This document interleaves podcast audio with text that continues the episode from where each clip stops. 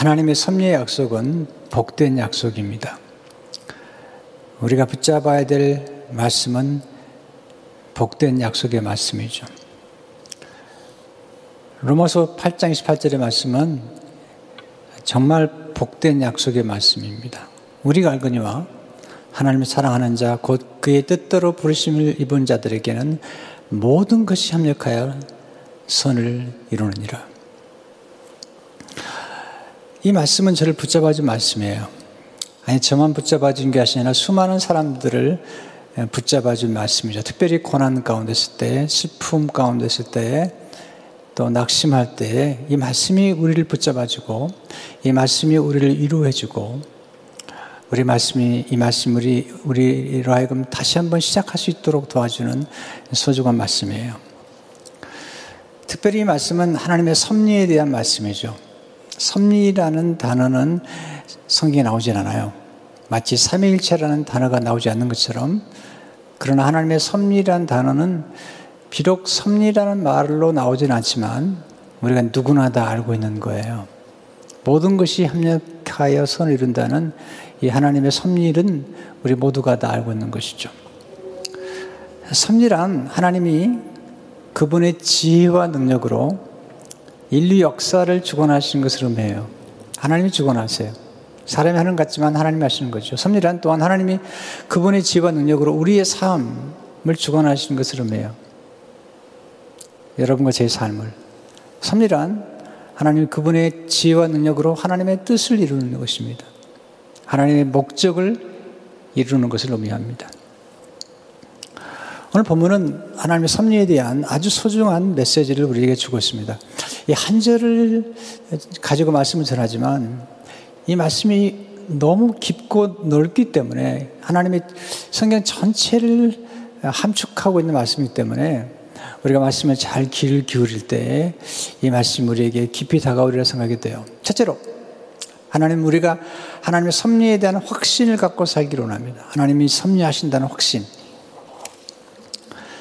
바울은 이렇게 얘기해요. 우리가 알거니와 하나님을 사랑하는 자, 그 그의 뜻대로 부르심을 입은 자들에게는 모든 것이 합력하여 선을 이루니라. 그는 확신하고 있어요.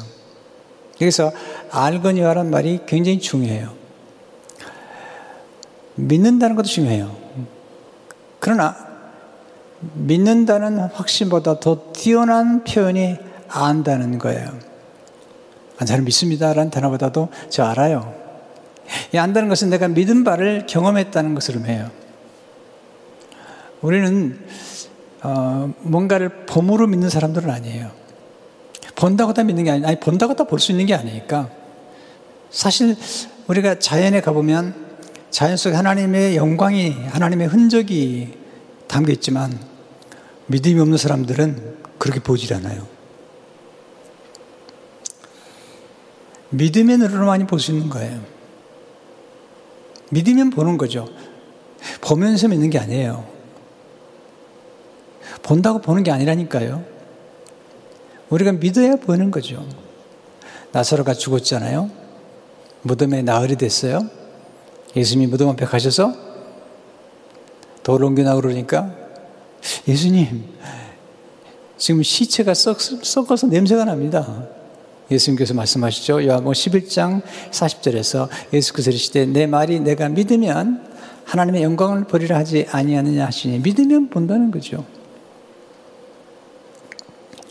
바울이 우리가 알거니와라는 표현을 쓰는데 우리가 알거니와라는 그 표현이 뭘 의미하죠? 모든 것이 합력하여 서린다는 그, 그 지식, 그게 확신이죠.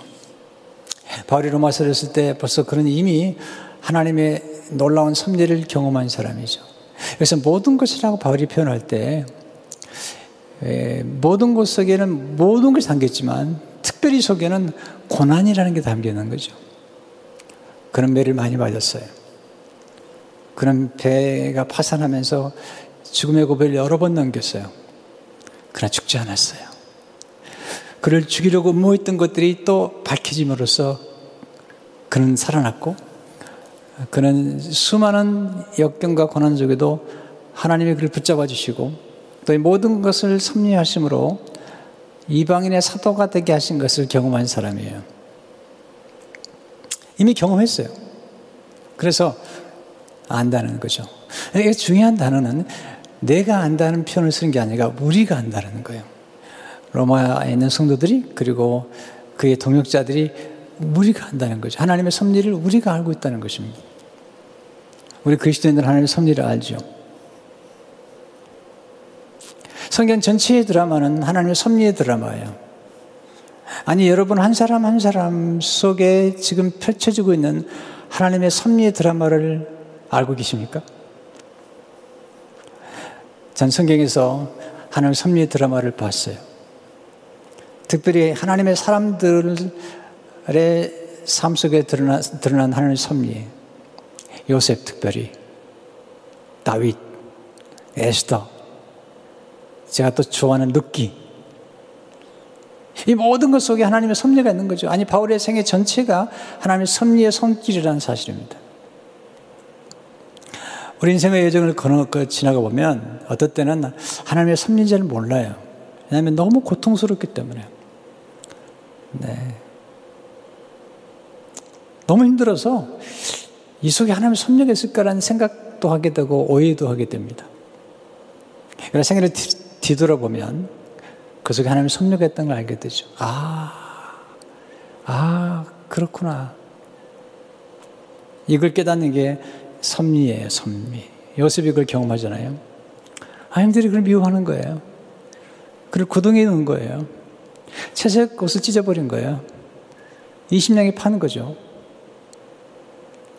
그리고 아버지와 생이별을 하고 자기의 친동생 베냐민과 생이별을 하게 된 거죠.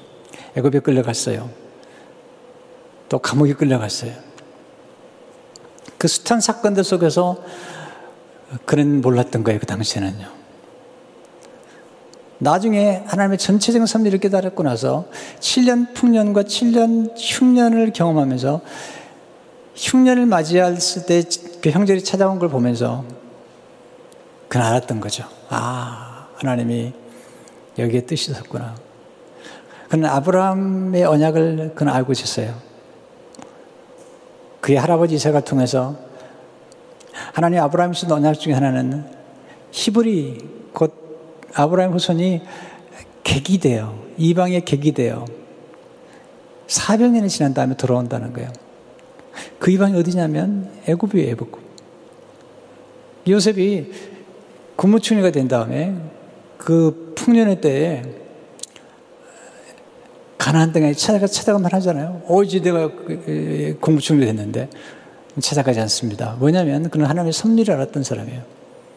하나님의 섭리는 그가 애굽 그가 애굽에서 가나안 땅을 찾아가는 것이 아니라 그의 형제들이 그의 아버지가 애굽으로 내려오는 거예요. 그러기 위해서는 흉년이 반드시 와야 돼요. 그리고 그 흉년의 때에 곡식을 나눠줄 만큼 풍년의 때를 준비해야 돼요. 이게 하나님 섭리를 알았던 요셉의 생의 모습이죠. 나중에 형제들이 찾아왔을 때 그가 깨달은 거죠. 아, 하나님이 나라 하여금 사람들의 생명을 구원하려고 이 모든 것을 섭리했다는 사실을 알게 되죠.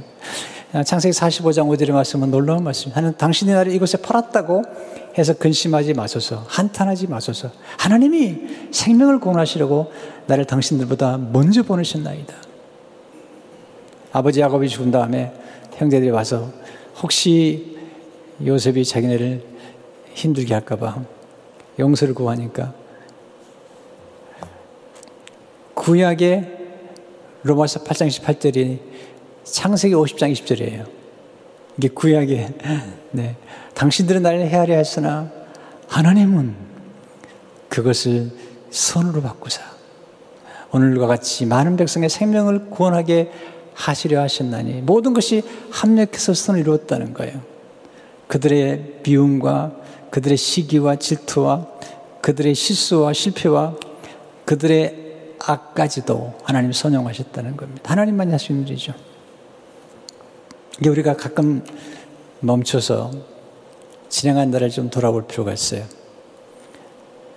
쉐런 키에르케고르가 이런, 이런 말을 남겼어요. 인생은 앞으로 나가면 살 수밖에 없다. 그러나 인생은 뒤로 돌아볼 때만 이해할 수 있다. 아주 중요한 거예요.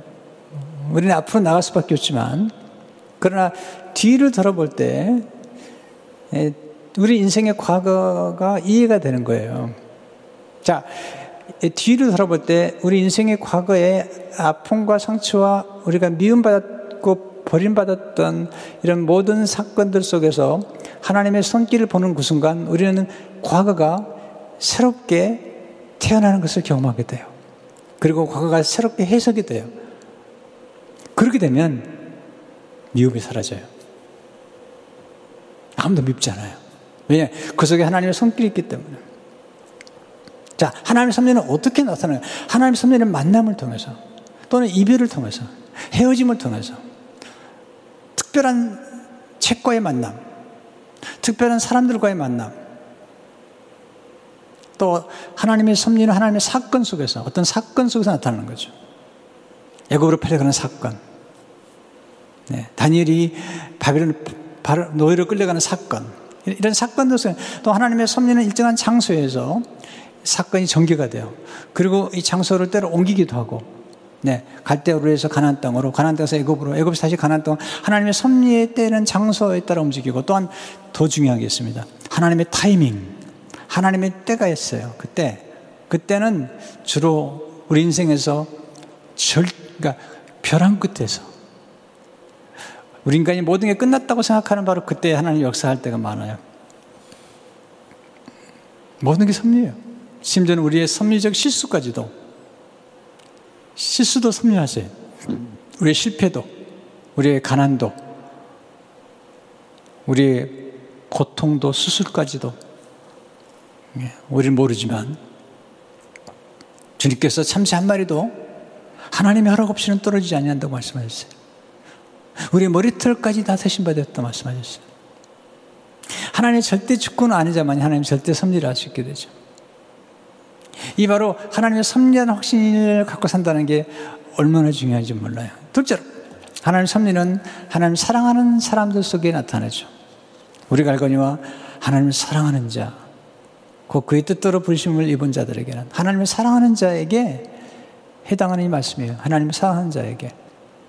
그의 뜻대로 부르심을 입은 자들에게 해당하는 말씀이에요. 약속의 말씀이에요. 자, 질문하게 되죠. 우리는 나는 하나님을 사랑하는 자인가? 나는 하나님을 사랑하고 있는 것일까? 나는 얼마나 하나님을 사랑하는가? 하나님께 지인받고 예수님께 구속받은 우리들이 하나님을 사랑하는 것은 가장 중요한 삶의 이유예요. 살아야 될 이유, 삶의 목적입니다. 근데 문제는 우리가 하나님을 사랑하지 못하게 되는 거죠. 마땅히 사랑해야 되는 하나님보다는 세상의 돈이나 권력이나 명예나 쾌락을 더 사랑할 때가 얼마나 많아요. 그럼 왜 사도 바울이 하나님을 사랑하는 자라고 이렇게 얘기하고 있는 걸까요?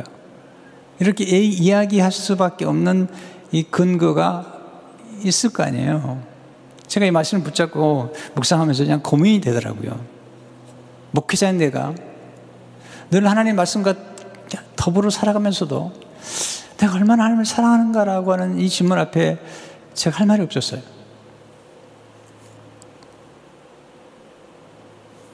하나님께서 내 마음속에 눈을 열어주셨어요. 내가 하나님 사랑한 게 아니라 하나님이 먼저 사랑하셨답니다. 하나님 사랑하도록 저를, 저를 인도하셨답니다. 하나님을 사랑하는 자가 아니라 그 전에 하나님의 사랑받는 자로 부르셨답니다. 깨달은 말씀 제가 나누고 싶어요. 실제로 예수 믿을 때 하나님을 사랑, 하나님의 사랑을 받은 자녀가 되는 거예요, 먼저. 하나님의 사랑을 받은 자녀가 되는 거예요. 하나님의 사랑을 받은 자녀가 되었기 때문에 하나님을 사랑할 수 있는 거예요. 영접하는 자, 곧 그 이름을 믿는 자들에게는 하나님의 자녀가 되는 권세를 주셨으니, 이는 내 사랑하는 아들이요, 내 기뻐하는 자라고 하는 이 하나님의 말씀이 우리가 예수 그리스도를 믿을 때 하나님의 사랑받는 자가 되는 거죠. 우리가 먼저 사랑하는 건 아닙니다. 사도 요한이 이걸 분명히 얘기합니다. 우리가 먼저 하나님을 사랑하는 게 아닙니다. 나 하나님 사랑해요라고 큰 소리 칠 수 있는 게 아닙니다. 요한일서 4장 10절은 이렇게 말하죠. 사랑은 여기 있으니 우리가 하나님을 사랑한 것이 아니요. 하나님이 우리를 사랑하사 우리 죄를 속하기 위하여 화목제물로 그 아들을 보내셨습니다. 우리가 하나님 사랑한 게 아닙니다. 하나님 먼저 사랑하신 거예요. 하나님 먼저 사랑하셔서 우리로 하여금 하나님을 사랑할 수 있도록 지금 설득하고 계시는 거예요. 이끌어주고 계시는 겁니다. 둘째로 하나님의 사랑을 깨달을 때 하나님을 사랑하게 되는 거예요. 깨닫는 게 중요한 거예요. 하나님의 사랑을. 우리가 다 더디 깨달습니다. 부모님의 사랑? 여러분, 우리가 부모님의 사랑을 그토록 받고도 부모님의 사랑을 깨닫기까지 시간이 아주 아주 많이 걸리는 거예요. 여러분, 청소년기에 있는 자녀를 키운 부모님들, 여러분, 청소년 자녀들을 키울만 합니까? 괜찮으세요? 네, 괜찮으면 다행이고, 괜찮지 않아요? 막 대들어요? 네. 왜, 왜 나를 낳냐는 거예요. 응? 엄마 말 듣고 싶지 않다는 거예요. 아빠 말 듣고 싶지 않, 나 간섭하지 말라는 거예요. 이게 청소년기에 들면 아이들이 스스로도 힘들어요. 사실 강력한 성령의 역사와 강력한 영적인 경험 이게 있으면 또 다르지만 그렇지 않고 일반적으로는 청소, 청소년기에 되면요 혼돈스러운 거예요. 정말. 네. 못 깨달아요. 그래서 뭐 아빠하고 맞짱 뜨고 막 그러죠. 그런데 쭉 크다가 이제 결혼해가지고 자식을 낳는 거예요. 그래가지고 자기하고 똑같은 놈을 낳는 거예요. 그래가지고 속속인 걸 보면서 그때 가서 깨닫는 거죠. 와, 와, 내가 이랬었구나. 이랬었는데 우리 부모님이 나를 사랑했구나라는 사실을 깨닫는 거예요. 그 깨달음이 더디 깨닫는 것이죠. 그러니까 사랑이라는 것은 신비로운 겁니다. 사랑을 많이 받고도 깨닫지 못하면 참 슬픈 일이에요. 내 보통 작게 받은 사랑 같지만 그 사랑을 깊이 깨달으면 놀라운 역사가 나타나죠. 바울이 깨달은 거예요. 하나님을 사랑하는 자가 되도록 깨달은 거죠. 왜냐하면 바울은 하나님의 사랑의 시제를 우리가 하나님을 사랑했을 때 하나님을 사랑한 게 아니라는 거예요. 우리가 사랑받을 만한 자격이 있을 때 하나님 우리를 사랑한 게 아니라는 거예요. 로마서 5장에서 분명히 밝히죠. 우리가 연약할 때, 우리가 죄인 되었을 때, 우리가 하나님과 원수 되었을 때 우리를 사랑하셨다는 거예요. 로마서 5장 8절을 보세요. 우리가 죄인 되었을 때 그리스도께서 우리를 위해 죽은 심으로 하나님께서 우리에 대한 자기의 사랑을 확증하셨다면 하나님의 사랑을 데몬스트레이트 했다어요 언제? 죄인 되었을 때. 10절은 더 기가 막히죠. 그 우리가 원수 되었을 때 그의 아들의 죽으심을 하나님과 화목하게 됐다. 원래 우리는 그런 사람이에요. 대단한 사람이 아니에요.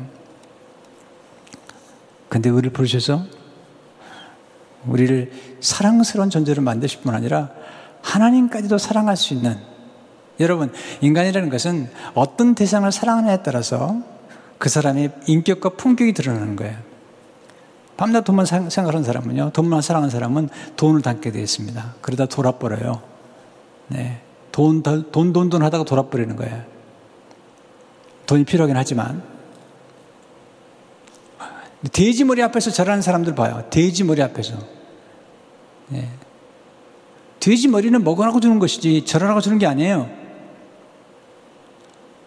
네. 우상을 숭배하다 보면 우상을 담게 되는 거예요. 우리가 사랑하는 대상에 대한 가치에 따라서 우리의 가치가 결정되는 것인데 우리가 하나님을 사랑하도록 부름받았다는 것만큼 영광스러운 건 없는 거예요. 왜냐하면 우리가 하나님을 사랑할 때 하나님과 거의 동등한 하나님은 아니지만 동등한 수준까지 우리를 끌어올려 주신 겁니다. 그래서 우리로 하여금 하나님을 사랑할 수 있는 존재까지 되도록 만드셨다는 거죠. 그런데 문제는 우리가 우리의 사랑스러운 존재가 아니라는 거죠. 그런데 우리를 사랑하셨다는 것입니다. 세 번째, 하나님 우리를 사랑하신 그의 뜻대로 부르신 거죠. 여기 뜻다는 말은 목적을 따라서 하나님 우리를 부르셨어요. 제가 다음 시간에 더 자세히 말씀드리겠어요. 우리를 부르셨는데 불렀다는 것은 뭐냐면 선택했다는 거예요. 사람이 많이 있는데 이름을 불러서 한 사람 이름을 불렀어요. 그 부르면 선택받은 거죠. 그런 저 하나님께서 선택했다는 거죠.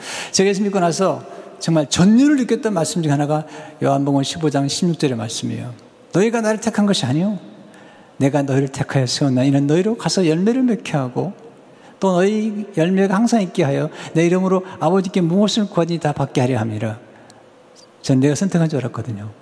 아니래요. 하나님이 선택하셔서 하나님의 부름을 받는 거예요. 하나님의 목적과 사명을 이루도록 부름을 받는 것이죠. 더 놀라운 메시지겠어요, 바울이. 로마서 8장 28절에 가기 전에 로마서 5장 5절에서 이렇게 얘기하고 있어요. 성령님을 통해 하나님의 사랑을 부어주심으로 하나님 사랑해 하시는 거죠. 로마서 5장 5절을 보게 되면 소망이 우리를 부끄럽게 하지 않냐면 하나님 우리에게 주신 성령으로 말미 하나님의 사랑이 우리 마음에 부음받으면이 우리 인간 힘으로 사랑할 수 없어요. 잘. 아니, 한평 땅 안에 있는 사람을 사랑하는 게 어렵다니까요.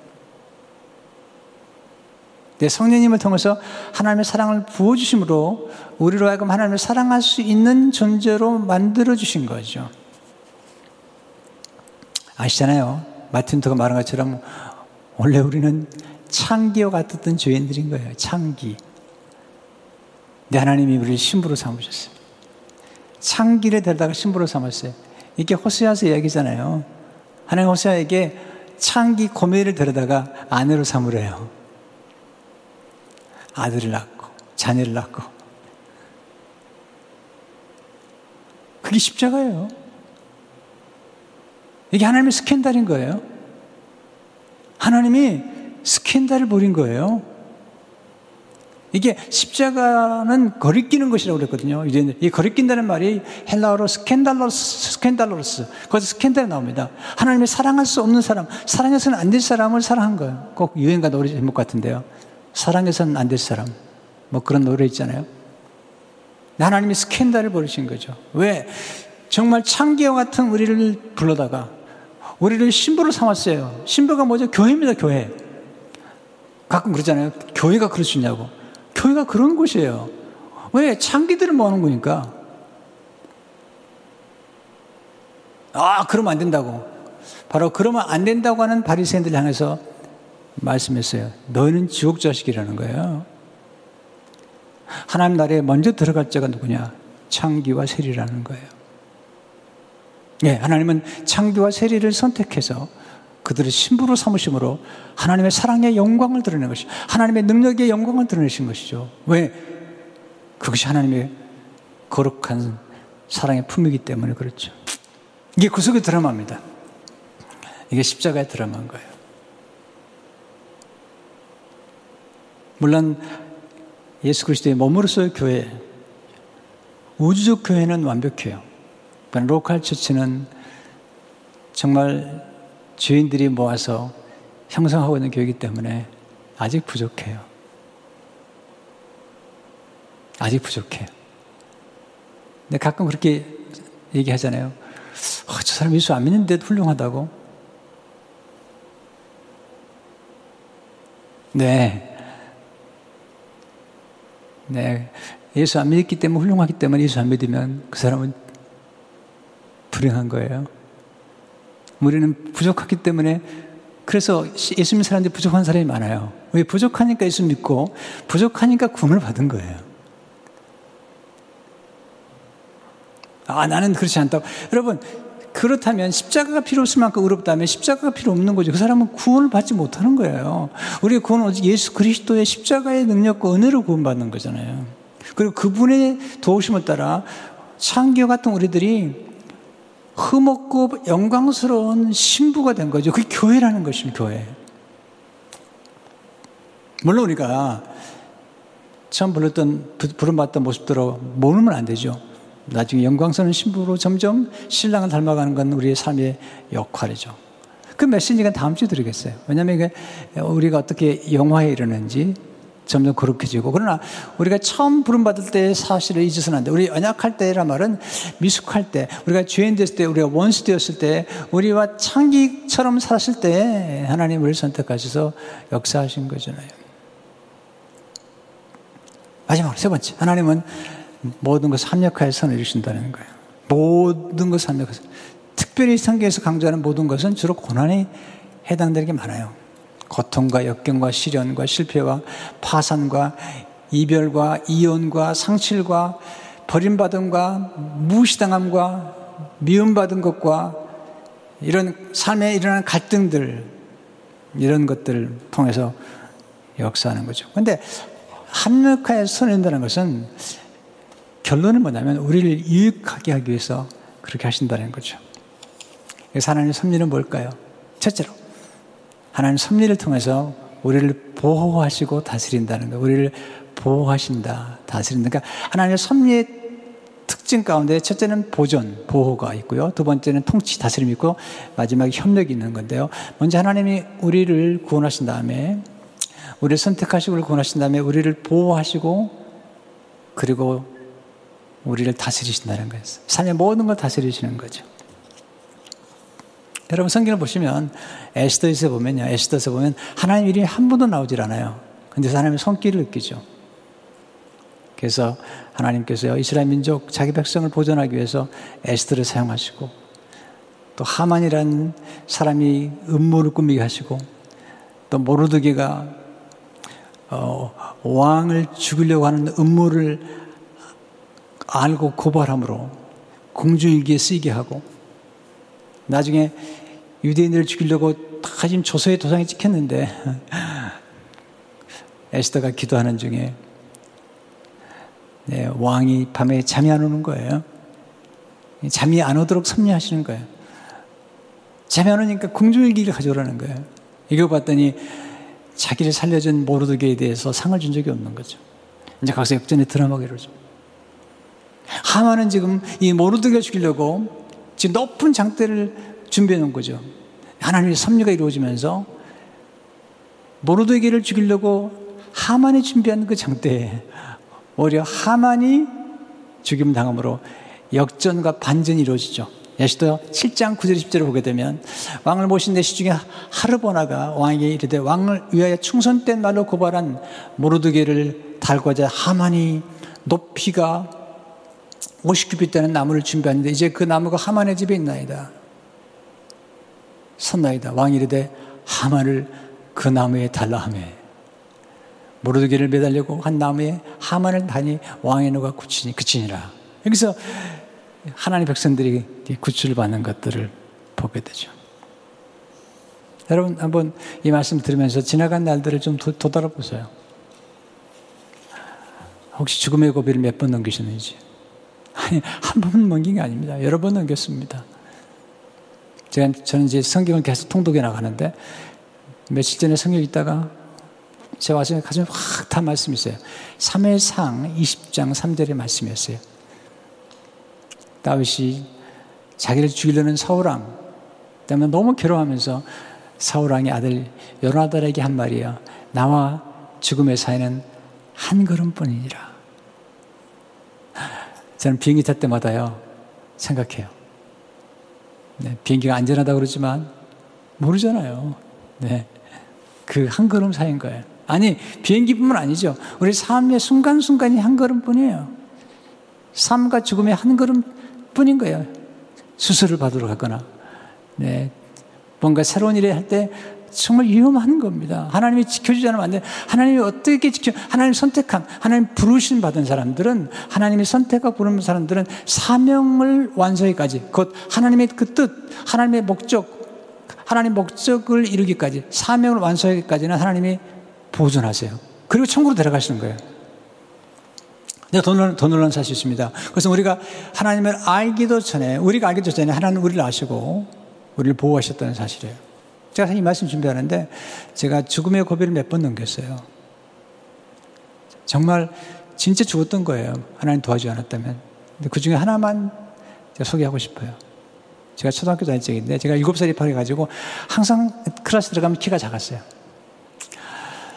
근데 초등학교인데 아주, 아주 뭐 이제 초등학교 들어간 지 얼마 안 됐을 때입니다. 그 당시, 그 당시 국민학교로 오는데 들어가 안 됐는데, 아, 이게 해수욕을 하고 싶은 거예요. 그 당시 해수욕장에 오는데 해변가에 가면, 이제 해변가에 가면 해수욕을 할 수 있는데, 그 해수욕장이 있어요. 특별히 이제 해변 가까이에 해수욕장을 만들어서 풀장을 만들어 놓은 거예요. 거기는 돈이 있는 어린아이들이 들어가서 부모님과 함께 거기서 바다에 있는 물을 끌어들여서 거기서 해수욕을 할 수 있는데 저는 돈이 없었어요. 근데 해수욕장에서 놀고 싶은 거예요. 그래서 해변가로 갔어요. 그날 부모님께 얘기를 하지 않았어요. 네, 어린, 어린 초등학생이 집에서 해수욕장까지 가려면, 해변까지 가려면 약간, 약간 높은 산 등성이 같은 곳을 넘어가야 돼요. 혼자 넘어가서, 그리고 옷을 벗어놓고, 한쪽에 벗어놓고, 그 해변가가 어떻게 되냐면, 해변가에, 예, 이 보면, 이 부둣가 있는 것처럼 이렇게 쭉 상가가 있고, 그리고 그 상가에 보면 시멘트로 이렇게 계단을 만들어 놨어요. 그래서 장사를 하는데, 물물이 꽉 차면, 물이 꽉 차면, 꽉 차도 이 계단 맨 꼭대기로 올라오지 않아요. 거기까지 이제 거기서부터 장사를 하는 거죠. 근데 이제, 이제 물이 썰물이 빠지면 이 사다리 이 계단뿐만 아니라 저쪽으로 이제 물이 빠져 있고요. 그리고 이제 물이 들어올 때는 이게 쭉 들어오다가 확 들어올 수가 있는데 그날 가서 이제 사람들을 좀 있는 곳이니까 거기서 이렇게 계단에서 이렇게 놀았던 거예요. 혼자서. 혼자서. 노는데 물이 점점 들어오니까 약간 계단에 내려가서 이 물장난 하는데 갑자기 밀물이 확 밀려오기 시작했어요. 그러더니 저를 바닷가, 바닷속으로 훅 집어넣어 버린 거예요. 그래서 이제 꼴깍꼴깍 하는 거죠. 꼬르륵꼬르륵 하는데 그때 어린, 어린 마음에 아, 이제 죽었구나 하는 생각이 드는 거죠. 근데 갑자기 어떤 사람이 들어와가지고 저를 확 잡아챘어요. 확 잡아. 제가 벌써 꼬르륵 꼬르륵 한 두세 번 했는데 확 잡았더니 밖으로 내, 내보냈어요. 그리고는 가버렸어요. 저는 그날 오그린 오래가 집으로 돌아갔어요.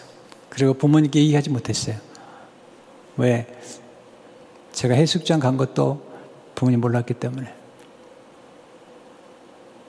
근데 지나간, 지나간 세월을 돌이켜보면, 만약 그때 내가 죽었다면,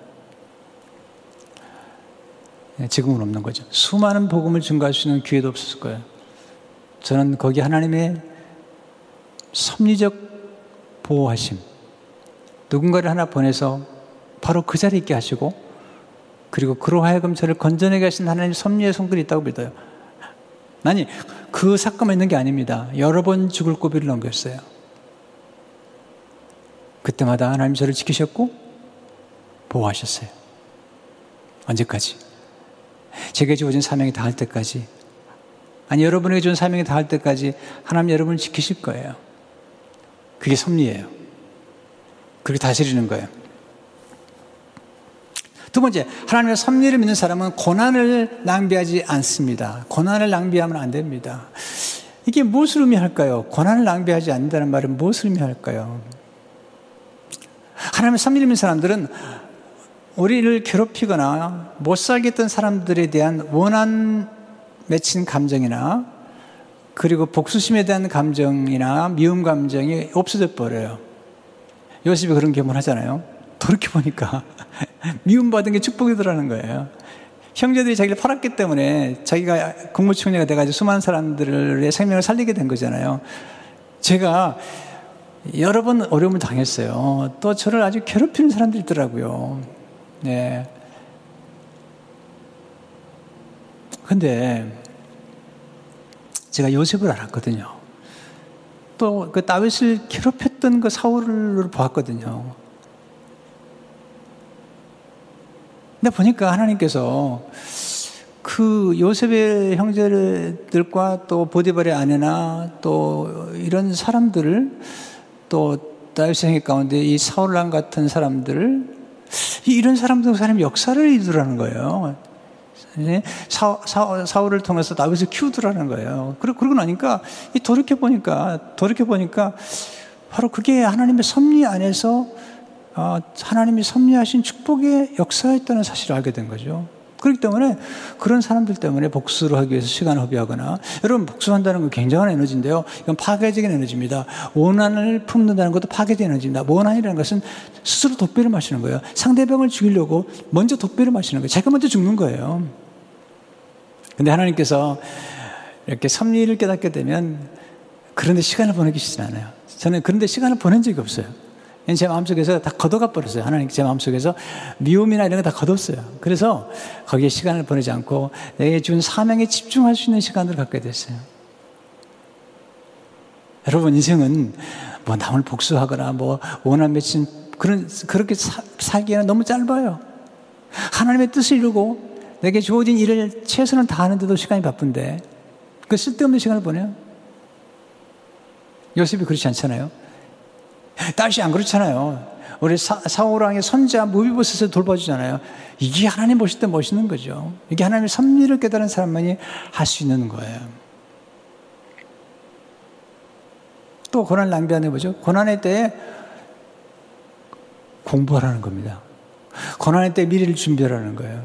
많은 사람들이 고난의 때 언제 끝나지 고난이? 그러고 있어요. 여러분 요셉 좀 보세요. 철저히 준비하잖아요. 다윗 보세요. 다윗이 그 10여 년 동안에 사울왕의 축을 받으면서 그 했던 게 뭐죠? 그를 찾아왔던 사람들을 용사로 키우는 거예요. 장군을 키우는 거예요. 다윗 한 곳에 캐비넷을 키우는 거예요. 낭비하지 않았습니다. 시간을요. 제가 몇 년 동안 어려움을 겪었습니다. 그 어려운 기간 동안에 저는 시간 낭비하지 않았습니다. 요한복음을 영어로 암송하기 시작했어요. 그래서 영어로 암송하다 보니까 한 일곱 장을 영어로 암송하게 됐어요. 그리고 성경을 묵상하고 그 next 그 다음 단계를 준비한 거예요. 그리고 책을 보기 시작했어요. 책을 보고. 네. 그래서 그 하나의 term이 끝났을 때 다음 챕터 그 chapter가 새 생명 비전 교회라는 chapter가 시작된 거예요. 저는 시간 낭비하지 않습니다. 고난을 낭비하지 않습니다. 고난으로도 배워야죠. 여러분, 섭리를 믿는 사람들은 고난에는 뜻이 있다고 믿는 거죠. 고난에는 의미가 있다고, 고난에 의미를 부여하는 기술, 이게 삶의 예술인 거예요. 내 삶의 순간순간에 찾아온 어떤 어려움이나 우리를 괴롭힌 사람들에 대해서도 거기에 삶의 의미를 부여해 보세요. 그러면 해석이 달라집니다. 해석이 달라지면 반응이 달라집니다. 그럼 관점이 달라져요. 삶의 통찰력이 생기고 예견력이 생기기 때문에 우리의 삶에 놀라운 변화가 나타나는 거죠.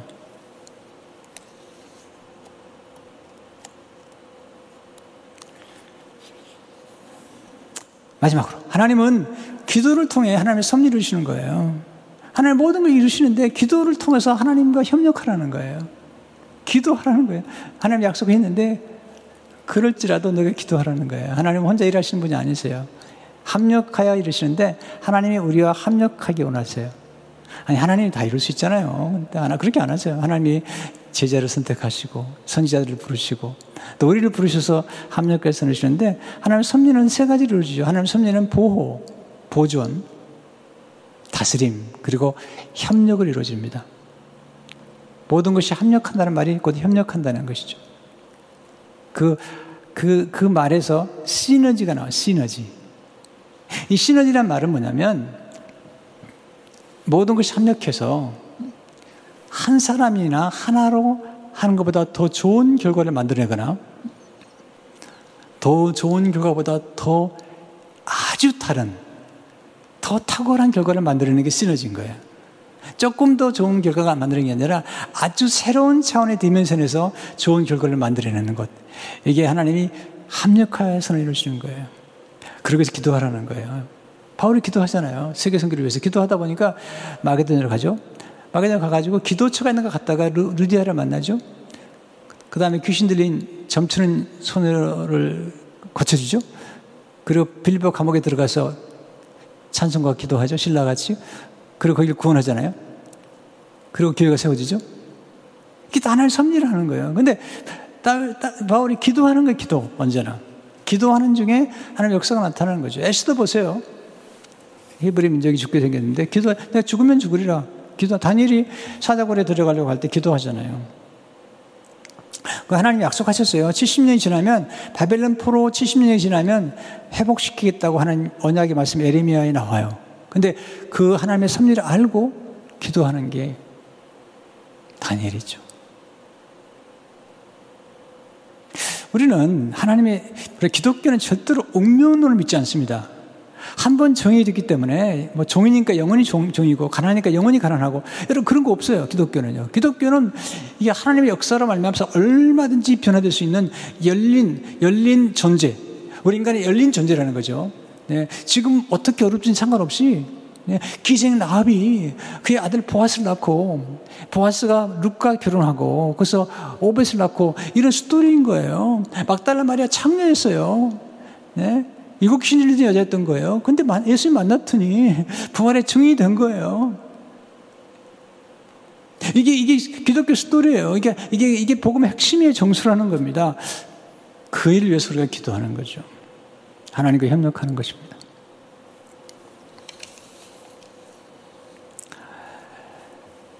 아, 다윗이요. 참 고난이 많았어요.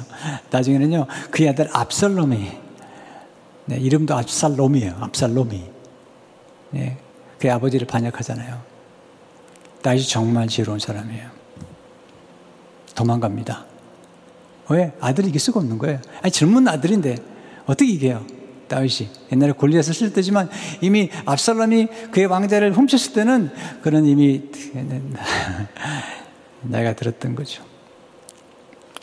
그는 주저하지 않습니다. 그는 내려갑니다. 성경 보면 맨발로 그가 티끌을 남기면서 도망갑니다. 보세요. 근데요. 근데 거기서 끝나잖아요. 기도해요.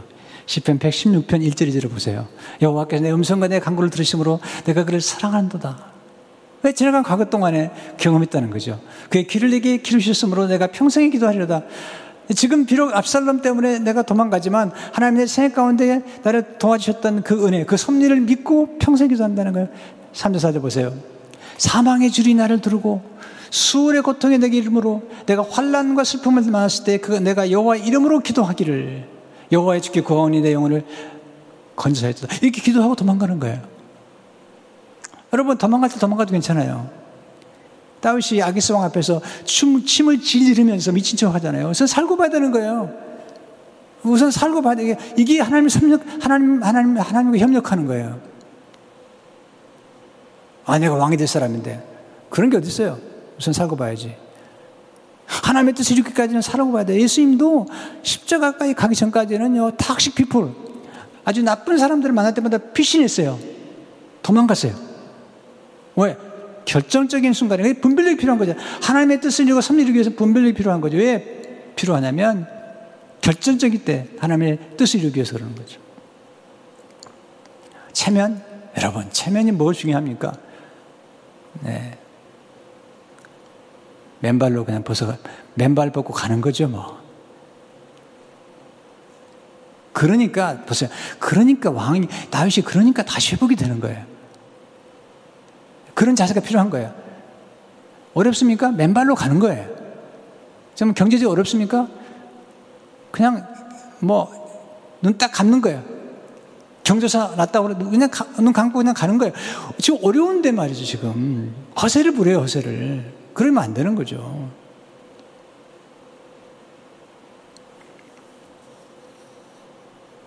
존 칼빈이 그런 말 했죠. 하나님의 섭리는 우리의 책임을 약화시키지 않는다. 하나님의 섭리는 인간의 숙고와 조화를 이룬다. 우리 하나님의 섭리를 알아요. 그렇지만 신중해야 돼요. 바울이 이라골로 강포를 만나죠. 하나님 말씀하세요. 너와 함께한 생명을 다 살려주겠다. 네, 그 믿었죠. 하나님 섭리를 알죠. 그런데요, 사공들이 자기만 살려고 거룻배, 예, 구명, 구명선 같은 거죠. 그걸 가지고 도망가려고 그러니까 군인들에게 말하죠. 저들이 도망가면 우리 살 수 없습니다. 이게 하나님의 섭리와 협력하는 거예요. 네, 그렇게 함으로 다 살아남잖아요. 하나님의 섭리의 절정은 시순 십자가죠. 십자가는 하나님의 드라마의 절정입니다. 창기와 같은 우리를 네, 구원하셔서 신부로 만드시는 드라마. 하나님의 우주적인 스캔들입니다. 스캔들. 네. 하나님은 악을 좋아하는 분이 아니시죠. 또 죄를 좋아하는 분 아니시죠. 그러나 이 죄 악까지도 선용하신 거죠. 악을 품고 악을 죽여버린 거예요. 그리고 악에 물들지 않으신 분이 하나님이세요. 죄를 품고 죄를 죽이고 죄에 물들지 않으셨어요. 죽음을 속으로 들어가서 죽음을 죽여버리고 사망 가운데 생명을 만드신 하나님. 그리고 우리를 구원하셨어요. 그리고 우리를 신부로 만드셔서 교회다운 교회를 만드시고 나신 거죠. 아, 교회가 그러면 되냐고 그런 말을 듣지 않을 만큼 와, 저 교회가 정말 아름답군요. 교회가 다르군요. 네, 그런 교회를 만들기 원하신 분이 하나님이세요. 이게 우리가 영화에 이르는 길이고, 네, 그 메시지는 다음 주에 드리겠어요. 그러나 중요한 건 오늘 메시지는 뭐냐면 하나님이 우리 삶의 모든 것, 우리의 실수까지도 심지어는 예, 모세가 사람을 쳐 죽였던 그 실수까지도 하나님은 선용하셔서 하나님 우리를 축복하신다는 거예요. 너무 낙심하지 마세요. 아직 드라마는 끝나지 않았습니다. 아직 우리의 생에는 아직도 남아 있습니다. 우리의 사명에 다하기까지는 우리가 죽지 않을 겁니다. 왜? 죽을 수 없는 것입니다. 왜? 하나님이 섭리 가운데 하나님의 목적을 다 이루기까지는 우리를 살려놓으셨기 때문에. 자, 그렇다고 해서 우리 무리하게 막 기차 속으로 뛰어들거나 그러면 안 되는 것이죠. 마스크도 안 쓰고 그러면 안 되는 것입니다. 하나님께 협력해야 됩니다. 하나님 우리를 살려주시기, 살려놓으셔서 사명 일 때까지는 우리는 하나님께 협력하기 위해서 마스크도 쓰고 손도 자주 씻고 몸도 조심하고, 네, 그래야 되는 것이죠. 그게 하나님의 뜻이라는 것이죠. 무모한 짓을 하지 말라는 거예요. 오늘 말씀을 기억하시면서 정말 하나님의 섭리 안에서 하나님과의 협력하는 가운데 기도를 협력하고 지혜를 협력하고 분별력을 협력하는 가운데 하나님의 목적을 이루시는 사명을 다 완수하는 여러분 되시길 주의 이름으로 축원합니다. 하나님 아버지 감사합니다. 오늘 말씀을 통해서 하나님의 섭리가 얼마나 소중한지 하나님 어떻게 우리를 보호하시고 다스리시고 또 우리와 협력해서 하나님의 목적을 이루시는지 그 십자가의 놀라운 구원의 사건을 이루신지를 깨닫게 하신 하나님 감사합니다. 이 말씀을 기억하며 주의 뜻을 이루가도록 역사해 주옵소서. 예수 이름으로 기도하옵나이다. 아멘.